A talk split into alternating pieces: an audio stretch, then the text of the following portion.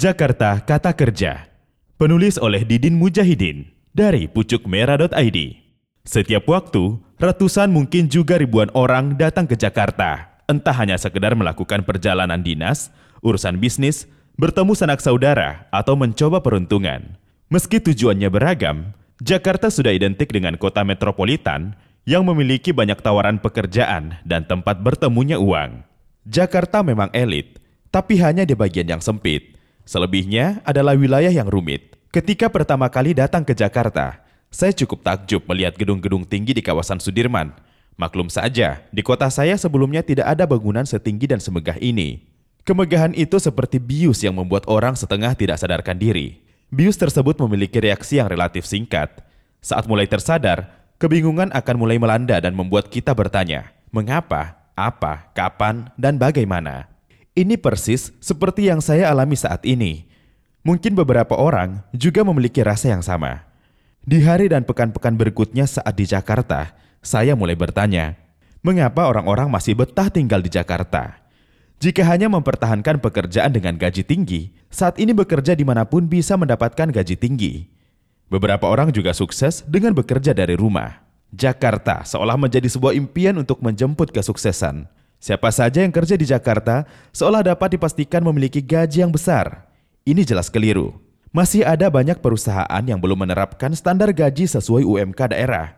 Bukti lainnya, ketimpangan sosial di Jakarta juga cukup besar, serta angka kemiskinan mencapai 4,69 persen per 2020 menurut Badan Pusat Statistik. Kondisi lingkungan yang kurang sehat juga melekat bagi Jakarta. Kondisi lingkungan yang kurang sehat juga melekat bagi Jakarta. Hasil studi World Air Quality menyatakan Jakarta menempati posisi ke-10 dengan kualitas udara terburuk di dunia. Selain itu, Tirto.id juga mengungkapkan kemacetan Jakarta menambah waktu tempuh 58% dari waktu normal. Bisa dibayangkan bagaimana tingkat keresahan para pekerja yang berada di Jakarta. Sebelum bekerja saja, mereka sudah merasakan kepenatan pada perjalanan. Memang, pada pandemi dua tahun ini kondisinya agak berbeda. Jakarta menjadi lebih longgar. Ditambah lagi dengan budaya kerja remote yang membuat beberapa perusahaannya mempekerjakan pegawainya dari jauh.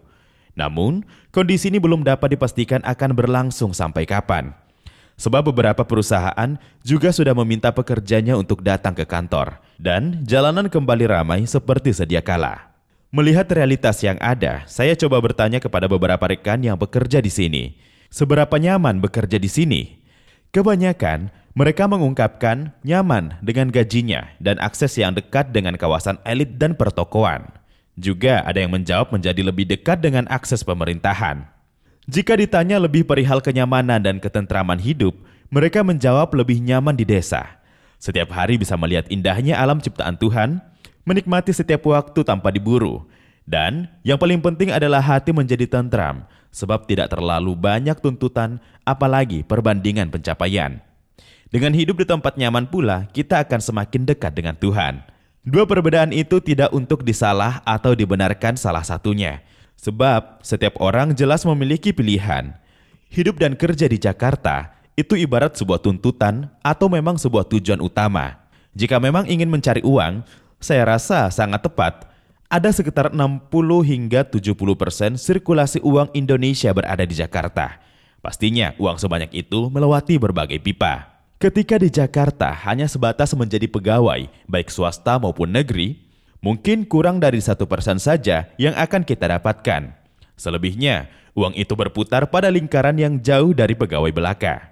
Sebenarnya, memburu rupiah di kota besar semacam Jakarta tak akan cepat membuat sumringah. Biaya hidup yang tinggi akan mengaburkan gaji dengan nominal yang besar.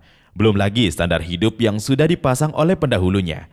Seperti mustahil menjadi sederhana di Jakarta, Kebanyakan orang, ketika pendapatannya naik, maka gaya hidupnya akan mengikutinya. Kata kerja ini ibarat sebuah trik. Kita bisa saja kerja, tapi tidak menutup kemungkinan juga untuk dikerjain. Kerja atau dikerjain memang sama-sama mencurahkan tenaga dalam menyelesaikannya. Prosesnya yang bisa menentukan seberapa sesuai beban kerja dengan kontrak awal, seberapa sesuai gajimu dengan pekerjaan yang kamu lakukan. Permasalahan sering kali dikaburkan, saat ditampakkan, kita akan dihadapkan dengan pilihan mau lanjut bekerja atau cukup sekian. Jakarta ibarat sebuah kata kerja. Di tiap sudutnya, semua orang bertaruh untuk memburu rupiah. Mulai yang berangkat dari tujuan mulia, hingga yang menghalalkan segala cara. Oh, Jakarta, kerjamu seakan tak pernah berhenti hingga semua musnah. Tidakkah engkau lelah, wahai Jakarta?